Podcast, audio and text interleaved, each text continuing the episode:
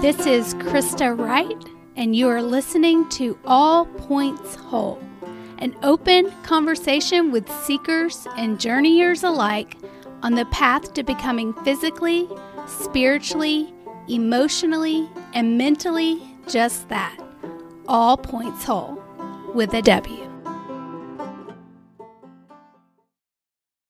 welcome back to All Points Whole. This is Krista Wright, and today I'm very excited to have with us Katie Hughes Jones. She's a local teacher in this community, and we will be discussing the reopening of schools and what all that entails.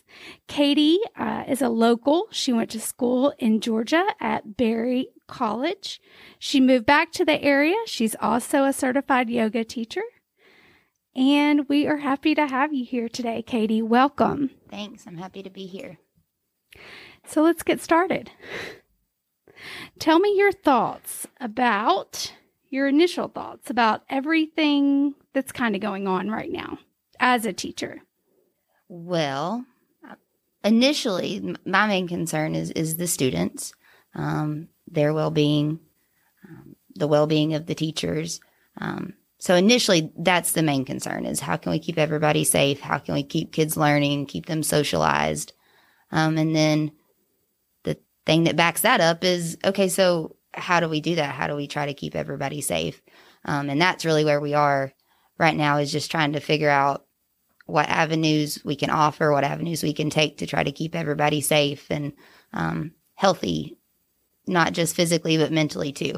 And I know you said there were some different options that you guys were given as teachers mm-hmm. and then different options for parents as well. Can you speak to that at all? Yeah. Um, in Johnson City, and that's the school system I teach in, teachers along with parents both got surveys. Um, teachers were asked, Do you want a remote teaching placement? Um, or do you plan on coming back to school? Just kind of um, feeling that out to see um, who would like to do remote learning. Um, and then parents also had the same option um, to sign up for either coming back to school in person or doing online. Um, remote learning is what we're calling it. but that remote learning for parents, there's an application process and there's pretty rigorous um, qualifications you have to meet. Okay, I didn't able, realize that. Um, well, and it's really just a time and a commitment more so than anything. Mm-hmm. Um, our we're really fortunate in our city that they're offering hotspots and devices for children in need. Um, I'm not so sure about the younger grades, but I know for sure fifth grade and up have access to that. Oh wow, that's awesome. Oh yeah. Um, so that's a really awesome thing. But then having parents available to be able to oversee all that learning. That's um, the issue, right? right? Or one of the well, issues. One of the big issues, yeah. Yes. Um, Johnson City has a huge um, population that lives below the poverty line, and a lot of those people work nine to five jobs, fast food, retail, um, and they're not able to take their kid to work. They may not have anybody there to be with them. That nine year old may be at home alone. Um, and then is responsible for that remote learning. Yes. And it's not like what we did at the end of the year last year, where it was optional and um, nothing really counted. Right.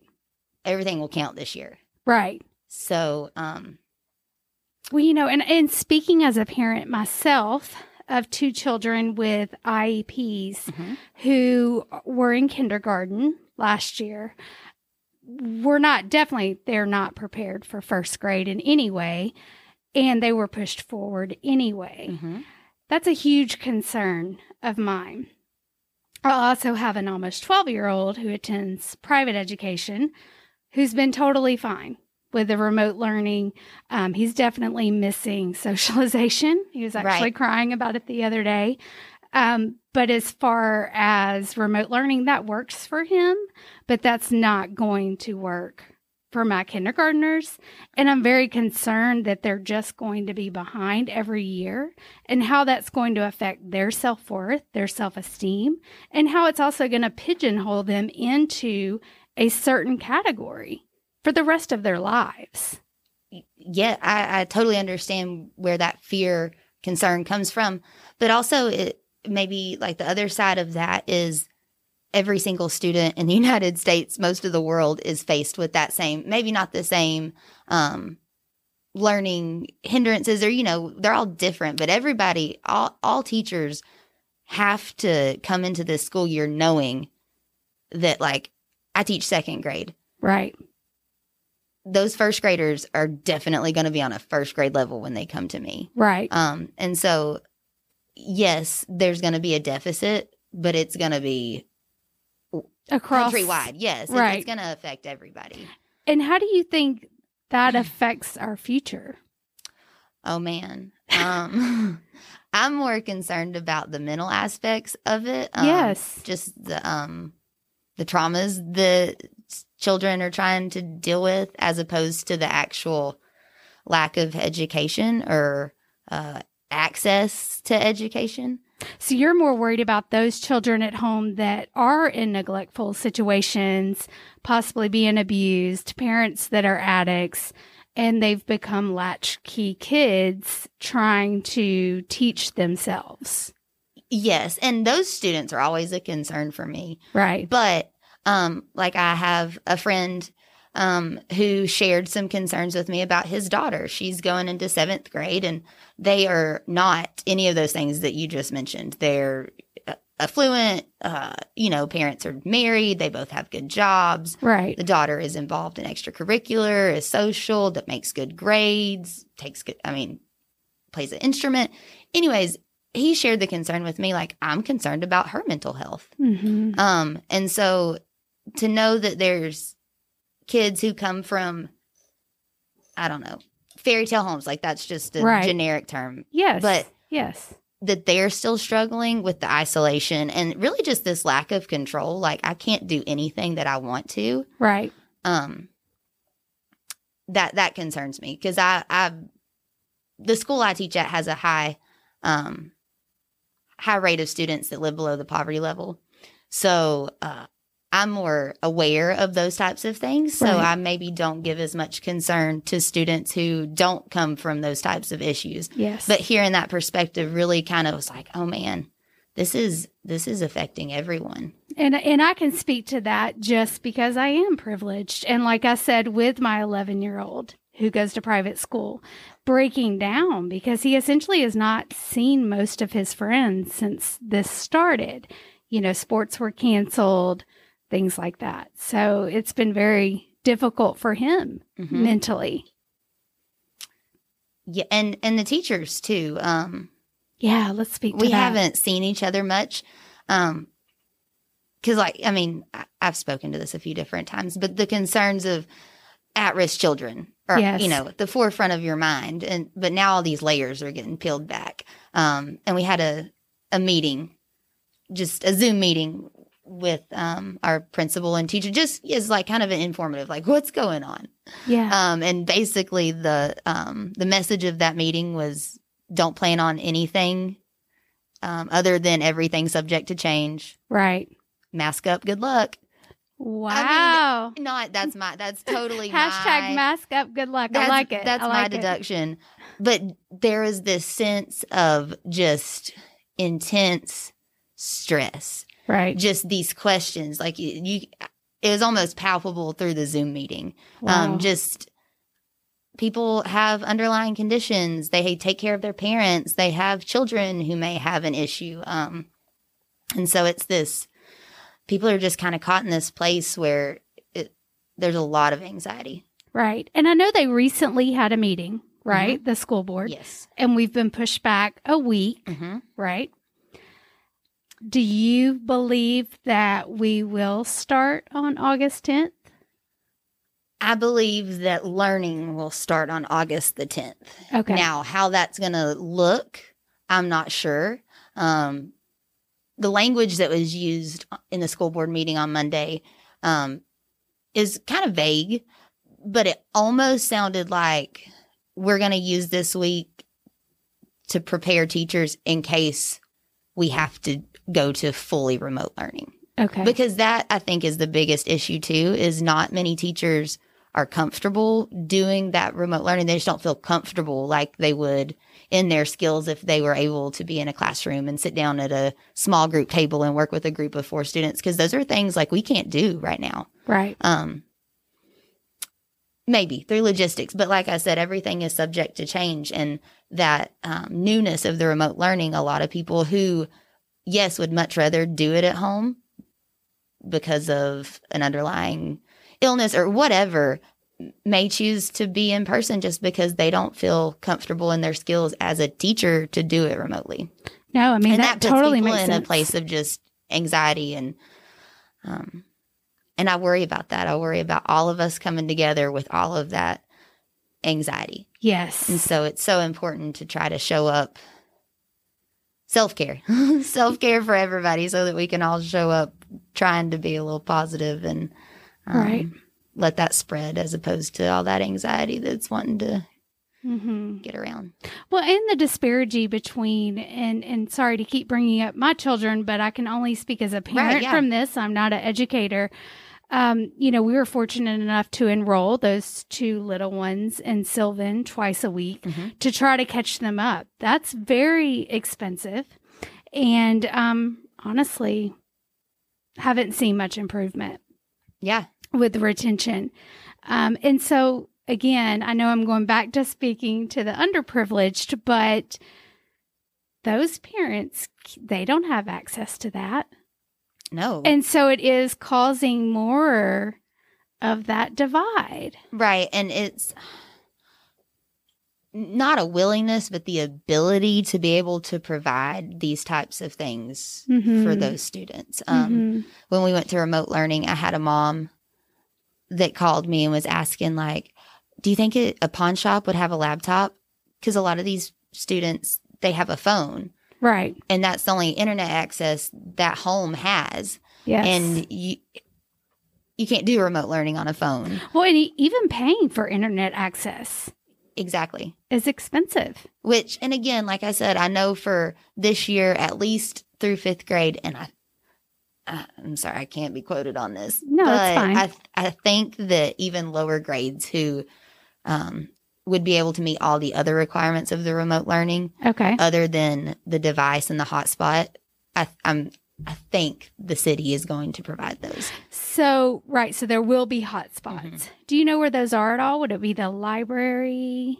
Um, I'm not sure. Probably the homeschool, like whoever, like if you're whatever district you live in, would probably the school that would distribute.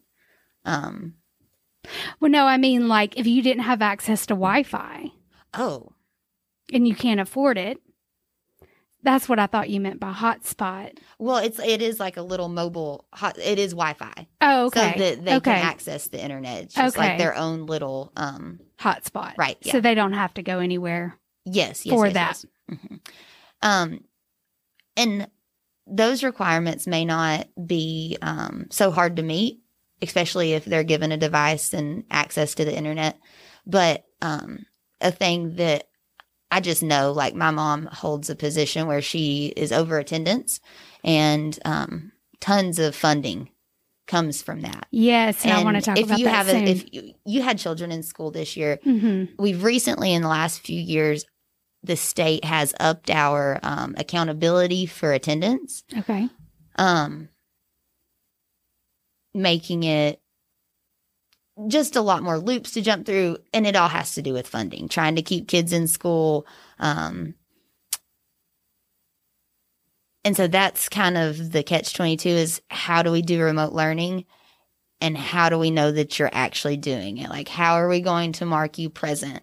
And so i know that that's been a huge issue um, in the school side of things it's like how okay Not to mention a child with ADD, which I have, and, you know, procrastination, um, putting things off until the last minute and then kind of getting it all done, you know, and Right. not really retaining precisely what and they're so maybe learning. you got the I, I know there was some things pinged around like if it's submitted by a certain time then that can count as towards your attendance well like you're saying somebody that's procrastinating hmm may rush through just to get it done because after so many attendances, like you're going to be truant and there's going to be consequences and your parents are going to have to go to meetings, you know, and it's just this whole, wow. oh yeah.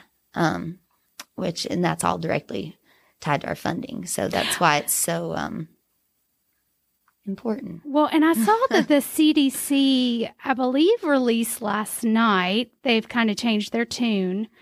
Um, I believe that they were threatened to have their funding cut if they did not advocate for this, but they have now, and I sent you the link. I'm not sure if you got a chance to look at it, but um, they are now advocating for all schools to start in the fall. Mm-hmm. Um, and supposedly there's something that I could not find this morning, but that I heard about through a second party, a bill that it's called like the COVID 19 bill that is supposed to, if the school does not open, giving funding for children to go to schools that do open. I don't know if you've heard about that. It's brand new, like hot off the press. Maybe. When I looked for it this morning, I could not find it. Well, I think that I heard this morning, maybe on NPR, um, that our president had changed his tone on Yes. opening schools and had kind of backtracked and said, "Oh, well, maybe it's not such a great idea." So, Oh, really? yes, Just, Okay. and this was just recently, you know, just how he recently decided to wear a mask as well. Right. Um, yes. So maybe that that will, um, because that's crazy. Yeah. I just I don't I, I don't I would hate for any of this to be politicized or um it's just it's such a hard thing to know what is right. Yes. Um but I think if most people have that or if everybody has that as like their main goal is like I just want to, you know, do what's best for me and my family and all these people around me. I want to be a decent human being. Um I think that's how we fix most of these problems. right. Right. So you spoke a little bit earlier about this community and who we are as a community. Mhm. Can you speak to that a little bit? Yeah, I was mentioning um, there was a news article printed in like a major publication a few years ago. I'm not sure. You could probably Google it and find out. But Johnson City is one of um, the top ranked cities in the United States when it comes to um, poverty and wealth being close to each other. Like we're not as um, segregated um, as other cities. Um, lots of our uh, wealthier neighborhoods back up to housing projects, Yes. and um, and so that creates a mixed school district. Um, I'm not sure of the numbers, but close to half of all of our elementary schools, if not half, um, are Title One, and that means they get specific funding for having a certain number of students um, that qualify for um, free and reduced lunch and certain programs. like that. Okay. Okay. Um, so I just think that um, our community is is very blended, um, and there's lots of mixed. Not, our whole district's not going to be remote, and our I mean maybe like we may be, but that won't be Right. a choice like for most people. Um, I'm, I'm not sure where I was going with that. Sorry. Well, no, you're you're great. So, what do you feel about the sensitivity of the state? Um, because funding does rely on attendance. Um, how do you feel about that? Well, um, different strokes for different folks. Like this is a different time, and we're not in a traditional school year. We're not in anything traditional. Nothing is normal. Um, and so I think maybe the way things are funded should be looked at. Maybe something should be changed. Um, just simply to have students in their seats to get money so that you can teach said students Mhm. um that's not that shouldn't be the goal Right. right like that's not what sh- we should be focused on Mhm. how can we make these kids happy healthy and successful Right. So, what has your planning been for the school year since you're kind of up in the air? well we our school district just got new or elementary school we just got new textbooks so really um we won't start going to school till next week um so other than just like a little bit of like okay here's our new reading material and here's the policies that we think might be indicated um okay so things i've had to personally think about i don't have a bathroom in my classroom Okay. So, um, walking in a line, how are we going to do that? I teach seven year olds and I'm constantly like, oh, get back. Like, oh, get your elbow out of their ribs. Stop touching each Right, other. Don't poke each other. Um, so walking in a line, are we going to have a rope with carabiners on it that's spaced out? Can they touch the carabiners? Do I have to sanitize them every time? wow. What if they wear a mask to the playground? They don't have to wear it while they're playing as of right now. So we can't touch them. Where are they going to hang them? What are they going to do with their mask while they're so there's just all of these classroom management things that are um like we are going to have to eat we used to have duty free lunch where we had 30 minutes to eat on our own Yes. and we're going to be eating in the classroom with the students now Okay. um, and so there's like a question, you know, sometimes planning and lunch are really far apart. Like for somebody like me, how am I going to get a bathroom break? Is there going to be like a 10 minute or five minute where somebody else is going to come in? Are they going to be allowed to come into my classroom with my students? Um, so just lots of, um, Logistics. yeah, just how can we be compliant and still learn? Right. Wow. Yeah. So we'll see. Um, and that's a lot. And so those are things that you really don't have answers to yet, even though there's been some meetings and things like that. Right. And it, it's all very up in the air. Like we just don't know. Like this is what we think it might look like. Um, but everything is subject to change. Right. And going back to those, let's say, I don't really like the term so much, but at risk Uh-huh. um, children and even the privileged children whose parents work and they are home alone. Mhm.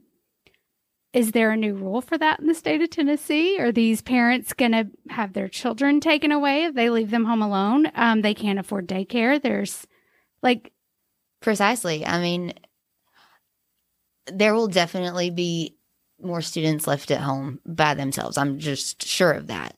Um, and definitely. so, and just by nature, then they probably won't be compliant with some laws. And, um, yeah, it could probably, it could, has the potential to turn into like a really dirty downward spiral. yes. Um, hmm So yeah, so um, going back to the recent reports and the things coming out, how does that make you feel? And I know you spoke to before about the anxiety and the mental anguish and the way that the teachers feel, but with information just kind of constantly changing, how does that personally make you feel?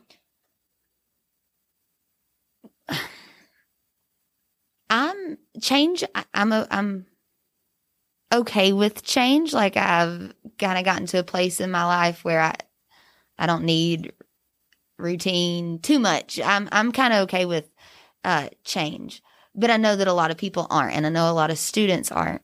Um, and so for me, I wrote a little piece like at the beginning of the quarantine talking about showing up without physically showing up Mhm. like um just trying to protect like your mental state and just trying to do things such as self-care to try to keep that positivity up um mentally physically healthy Yes. um and so now kind of like full circle now we have to show up and so Mhm. how can we show up and show up from that place still of positivity and light um and so really from that's what i'm just like this is a time of year that's always an anxious time for teachers. We, we're going to meet new students. It's a different group. Um, we want to try new things but that anxiety is always quelled with like the kids are coming. Like that's the magic. Like that's what we live for you know? Um that's my favorite time of the day is in the morning when i get to stand outside my classroom and say hey and get hugs and like i can't do that this year. Right. um so it's kind of like how how do i personally try to show up in a positive way to try to shed a little light with these students who may have not had a good experience since they've been at home um, to other Mhm. teachers who may really be struggling um, Yeah, because it is, again, as you spoke to, the mental health of the teachers as well. You guys are also human beings. right and and just it's it's natural. They talk about like the emotional draining of being a teacher because you love your kids. So you take on their, um, their academic struggles and successes. You take on their home struggles and successes because you care about them. Um, and so just like being a teacher during regular normal years is, um, can be emotionally draining. Um, and so we're all going to come with some extra shit this year. yeah. Yeah, yeah. Yeah, you're yes, Sorry. you're fine. okay, You're fine. It's just the S word. you're okay. You're totally fine. I got to work on that if I'm going to be around kids. Yes. Yes. Oh wow. So yeah, that is a lot just to to take in. And what about the teachers that are older like you mentioned earlier to kind of backtrack that aren't comfortable with remote learning or Zoom learning or you know, get very frustrated with things like the computer. Well, and a lot of those teachers too are the ones who they're so they're like sponges right now. They want to know. Oh good. It's like give me give me this info. Tell me what to do. What platform should I use? How am I going to assign these students these assignments? But there is no concrete what to do right now. right. So they're kind of, I feel like, in an extra place of like, I don't feel comfortable doing this remote learning, but none of y'all can tell me how to do it right now. Um, are we going to have kids in the classroom? You know, it, I, um, And do you know those numbers at all? Of have you got, guys gotten any numbers of like, say, for your school, who has enrolled in? so in the grade I teach, I think there's about 90 students enrolled and close to 30 um, were enrolled as remote learners. Okay, So, and the deadline closes today, actually, the 24th. So, um, those numbers could still go up. right. Um, How many students are in your? How many classrooms are in your second grade? there's five, Okay, and there was five last year, and we all averaged about 19, 20 students all year round. okay, Um, if the numbers are what they are this year, they might be 12 or 13. okay. Um, Do you think that would give you an opportunity at all, even though it is more distance, to have some maybe more one-on-one contact with students, even though the students at home may be suffering more? right. Yeah. No, that's, that is an opportunity to build deeper connections with students. So that's definitely like an upside to it. Um, if we're able to, we will be able to. I, I just worry that um, spread apart. Don't touch that. Get some hand sanitizer. I'm I'm afraid that all of that is is going to get in the way of um, the actual learning. and teachers and children alike that deal with any type of anxiety, that's just going to create so much more anxiety and fear to have to be, you know, okay, get the hand sanitizer. Don't touch this. Don't touch that. Like, whoa. Well, and like the whole first few weeks of school are just that teaching procedures, how to get in line, where are the pencils, um, how do we go to the bathroom, how do we act on the playground. And so now our routines for the whole first few weeks of school are going to have to change because they're different and they require different things now. Um, th- there is no shared anything. Um, Right. So everybody will have their own pencils, their own, um, they're all their own materials. So yeah, just the procedures will change, and we also, you know, we teach kids how to um, how to do centers and how to do group work. Um, That won't exist. well, and it's kind of like, should we spend the fir- first few weeks of school teaching those procedures if we're not going to be here? right. You so there's yeah, there's just so many um, unknowns. I really just feel like the most important thing for everybody involved to do is just try to take as best care of ourselves as we can, so we can show up a hundred percent. Because it's going to be a lot asked of everybody, teachers, students, parents. Like everybody's going to have to be in it a hundred percent. hmm hmm And there's people that are just incapable of that. Right. And there are, and there's people who, yeah, they just can't deal with it. Like they, yeah, you're right. Um, Have you heard of the other schools in other countries opening with success? I, I know Germany is one I can speak to. Um, I It- haven't much followed. okay. And I just think that we're so unique and not just the United States, but like our community. Like we're not New York. We're not It's not a dent. Right. And and so it's it's hard to say. And like I said, I haven't paid too much attention to um, how they've been doing it in other Okay. countries. Well, I just have read a little bit that there has been success, and that was something that kind of Trump was using at the beginning. Right. Um, but I guess now maybe has taken a step back from, which I was unaware of. And I think that was something that maybe he said last night or this morning, but it was it's a fairly new uh well backtrack. Yeah, yeah. Well, why don't you tell us a little bit about? I know you have some passions for children that you would like to incorporate and see happen. Would you like to speak to that at all? Sure. Yeah. Um I okay, so mindfulness um which is really just like physical awareness of your body and your mind. Um things like meditation, yoga, breath work, those types of things embody um, mindfulness and there's lots of research readily available um, that supports that mindfulness can help heal certain traumas that are causing certain behaviors. Right. Um, and we have lots of behaviors at school. All schools have lots of behaviors, but um, most things I've seen are in response to a behavior. So it's okay. Johnny's flipping desks, so I'm going to need somebody to come and get him out of the classroom. Right. So, what I would like to see happen, because I've tried to do things in a classroom setting, in a small group setting, uh, by choice, like choose to come and do these things for part of recess. But like, who wants to do that? You know, like what eight, seven, eight year old, I've done it with fourth grade too, um, wants to skip recess to like breathe. Well, and again, that also goes back to kind of pigeonhole holding to, you know, like, okay, well, I don't get to go out and play. Right, Precisely. I have to stay inside and breathe. Uh huh. And so then not only do the children notice that, but the teachers notice that. And then it follows them throughout their school career. Right. And see, I never even, I never, it never got to that point for me just because I was just trying to feel things out as how could I make it work. Um, but I've kind of gotten to a place where I don't know if it could work the way I want it to, doing it in group settings like that.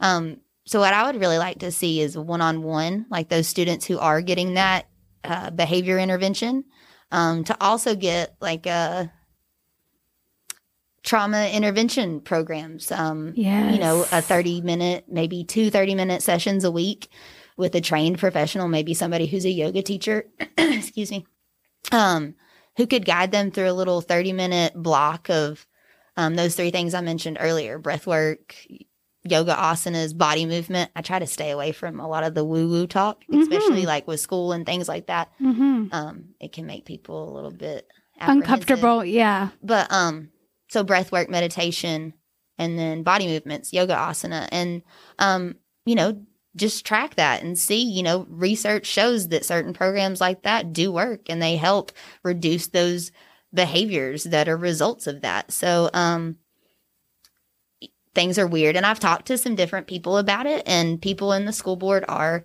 not well actually yes but people in the school system are on board with it but it's that's one of those things right now that's kind of on the back burner just because so many other things are uncertain The crisis. Right. Yes.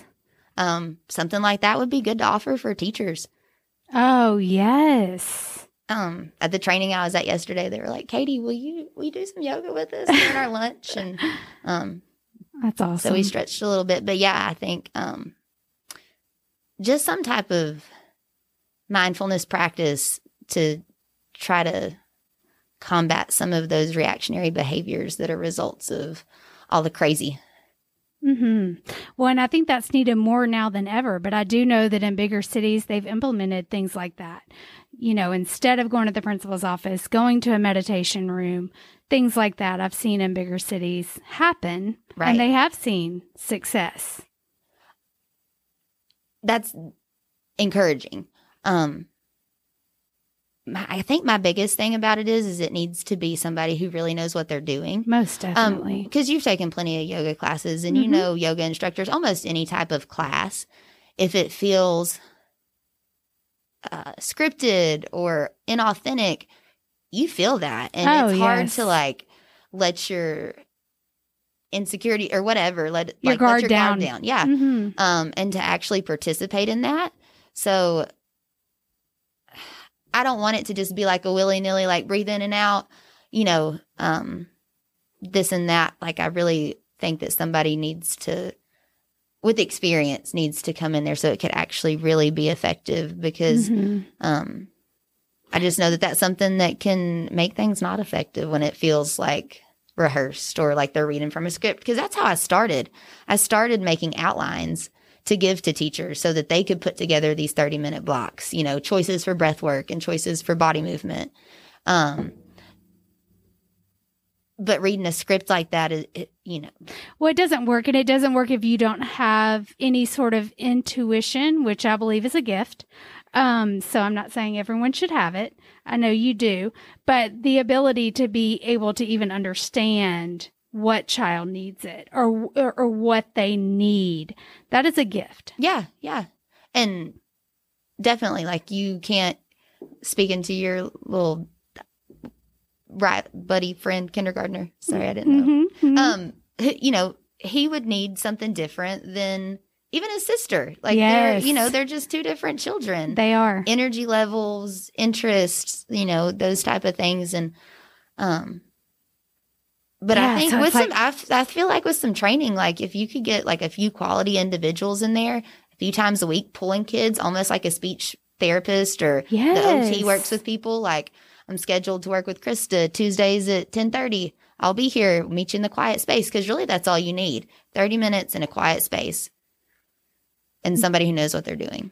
And I really think that that could help so many students. And especially now. Oh, Um, yeah. But I agree always, but especially now. But what are the chances of our government actually recognizing that, having a heart for that, and funding things like that? Well, let me just speak towards our local government. No, that's great. Well, I and I really appreciate. Like I, I'm, I feel very privileged to work for Johnson City Schools. Like I, I truly believe that those people have the best interest of the students and the teachers at heart. Um, and so I think the chances are good. Like honestly, depending on budget, you know what I mean. Like right. you know, what what are the chances? Like, what's it going to cost us to create one or two positions this year? You know, and they could be considered teaching positions, maybe. Um, like, what's what's that going to hurt? Especially if it could help a lot of children. Um, and so I feel like if it was pitched right, and and I do think that the people who would be listening to this are receptive to things that help children and it's research based. Um, and if you can show that, I think it would be worth the risk. And I, I mean, I haven't asked yet, but I, I hope that members would be um, open to that. When I believe the payoff would be even so great that if this was actually implemented, you would see things like less crime, children, you know, being more successful. Yes, I believe the the outcome would be the payoff is there, I guess I'm trying to say. There is a payoff that would happen maybe if you didn't even see it immediately a hundred percent. the, the the children are our future and so implementing something like that could seriously affect so many different areas Mm-hmm. and truly affect who they become as a person their Especially when they're young like that. yes And those behaviors are just starting to manifest, and those patterns are starting to solidify. starting Mhm. to break those when they're young. Yeah, I um and I have a I have a friend who I've talked to. uh, She um she's a professor at ETSU who's if we're able to get this program going, uh, has offered to track data, oh, it's so um, great you know, surveys, and that's kind of her expertise too.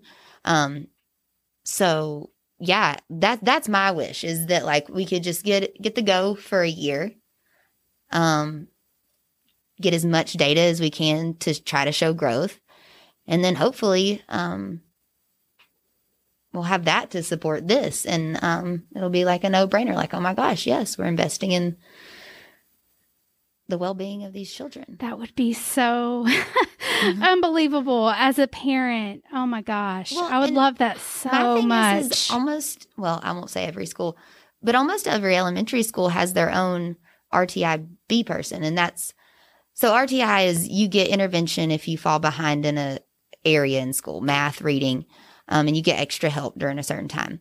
Well, RTIB is intervention for behavior.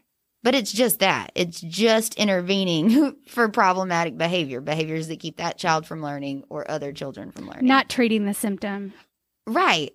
But they hire those people to do that. You know what I mean? So I'm like, if you can hire those people, like let's let's try to backtrack and what if we can hire these people and then you don't need those people anymore? That's like, if we train those people to be these people? Well, and I will say, and I love Johnson City schools as well. And again, I have a child in private school and two children not because they are not allowed the services they need in the private schools Right. here, unfortunately. Um, and they do not allow people to come in as well. So, so that's why we have the two separate Yeah. areas. Um, and, and, and my son gets pulled out for RTI, not RTIB, uh, 30 minutes a day. I hate to say this, but and I love the person who oversees it. I love his school principal. They're amazing. I've had so many meetings with them, but did I see any improvement? None. Mm. And I and, and that could be not that could be my son's own issue. We don't know yet. Well, and I'll tell you that in my six years of teaching and having students go to RTI, you get these monthly updates like, are they making progress? No.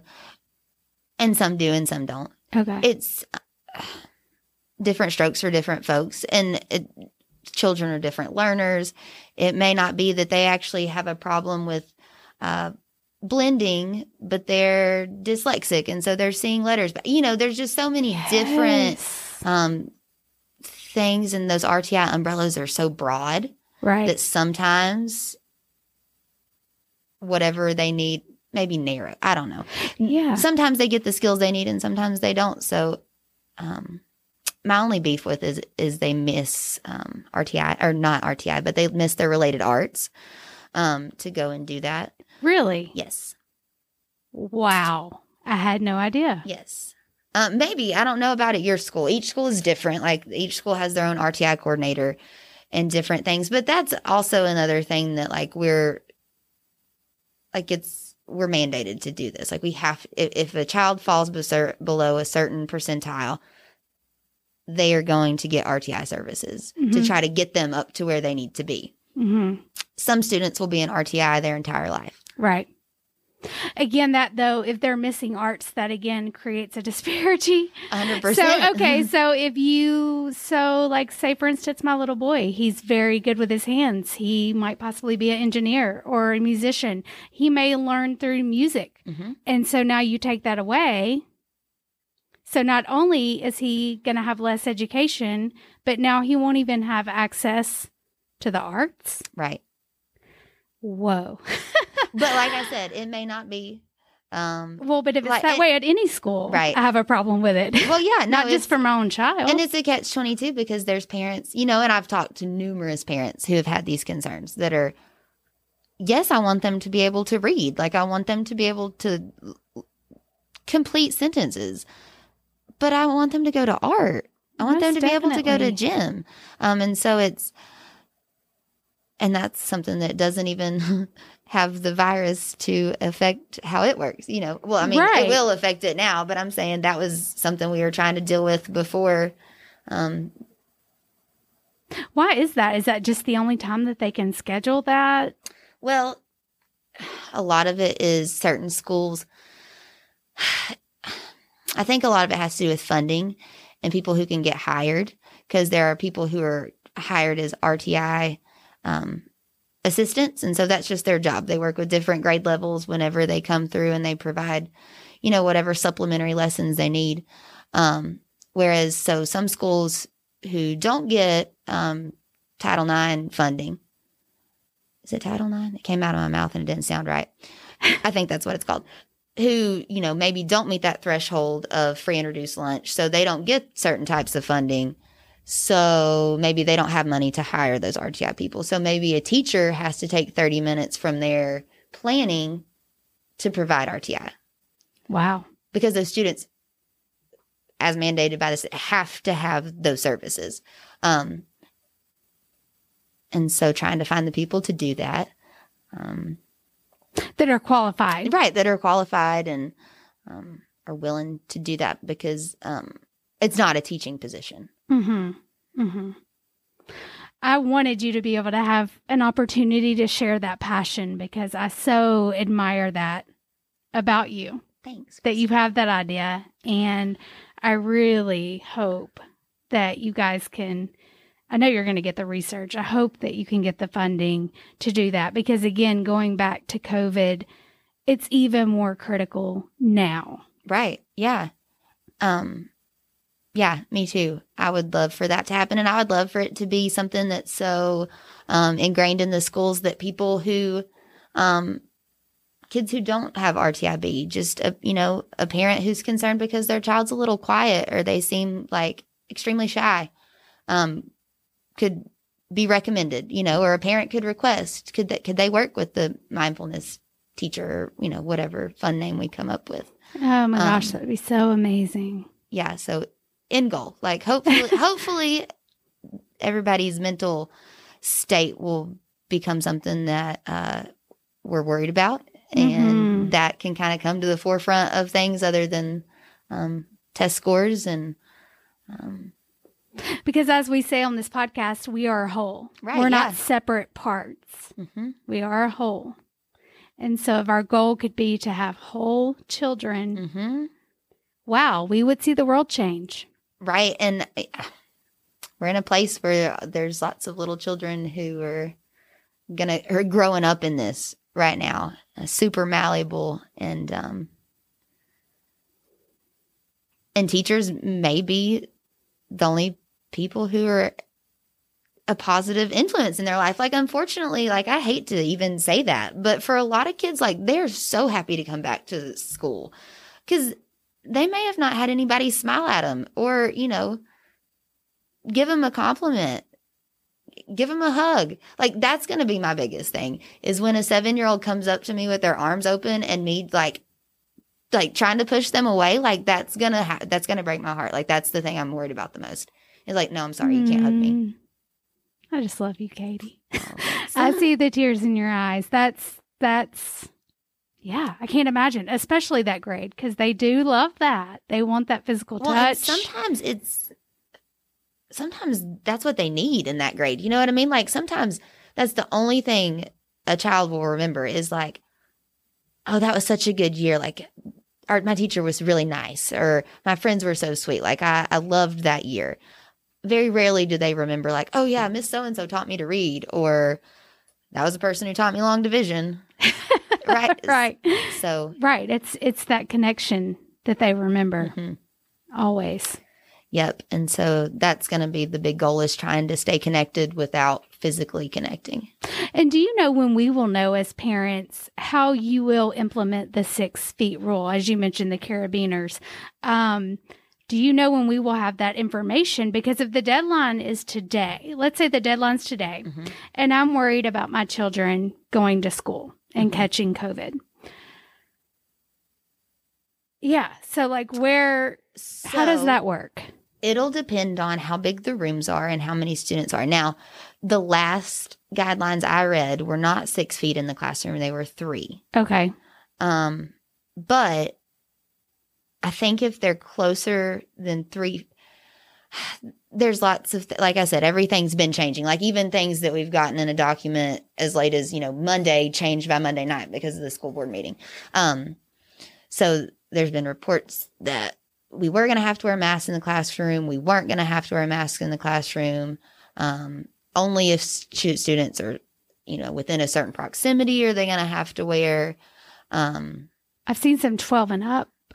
Have you heard that? Like, only 12 and up would have to wear a mask? Yes, but I know for our school system that like any common area, anytime we're in the hallway, the bathroom, um, which and they're going to try to keep uh, down on that by trying to keep us in the classroom as much as they can. hmm Um, so it'll really depend on class sizes and how many students are in the room, how big the classroom is, and how much space we can create. Yeah. So again, if I'm uh, if I'm a parent living in fear and the decision has to be made today, yet you as a teacher or school board can't tell me how far apart my children are going to be, then how am I supposed to make that decision today? Precisely. Yeah. We're all on the same team on this one. What do we do? Right. Well, I guess, you know, mask up good luck, like you said. so thank you, Katie, so much. Yeah. Um, is there anything else you want to share at all? Thanks for having me. I, No, yes. Thank you. You're a wealth of yeah. information. And um, we're I so glad to have you on. No, it was definitely helpful. And if anyone has questions, again, you can subscribe to the podcast. Um, you can get in touch with with me, and I can put you in touch with other people in the community that are like minded, that are kind of on this same page together, um, and hopefully make the most informed decision that they can um, by the end of today. Yeah. and when this airs, that will be over. So Yep. I guess uh mask up. Good luck, everybody. that's right. Thank you, Katie, so much. Thanks for having me.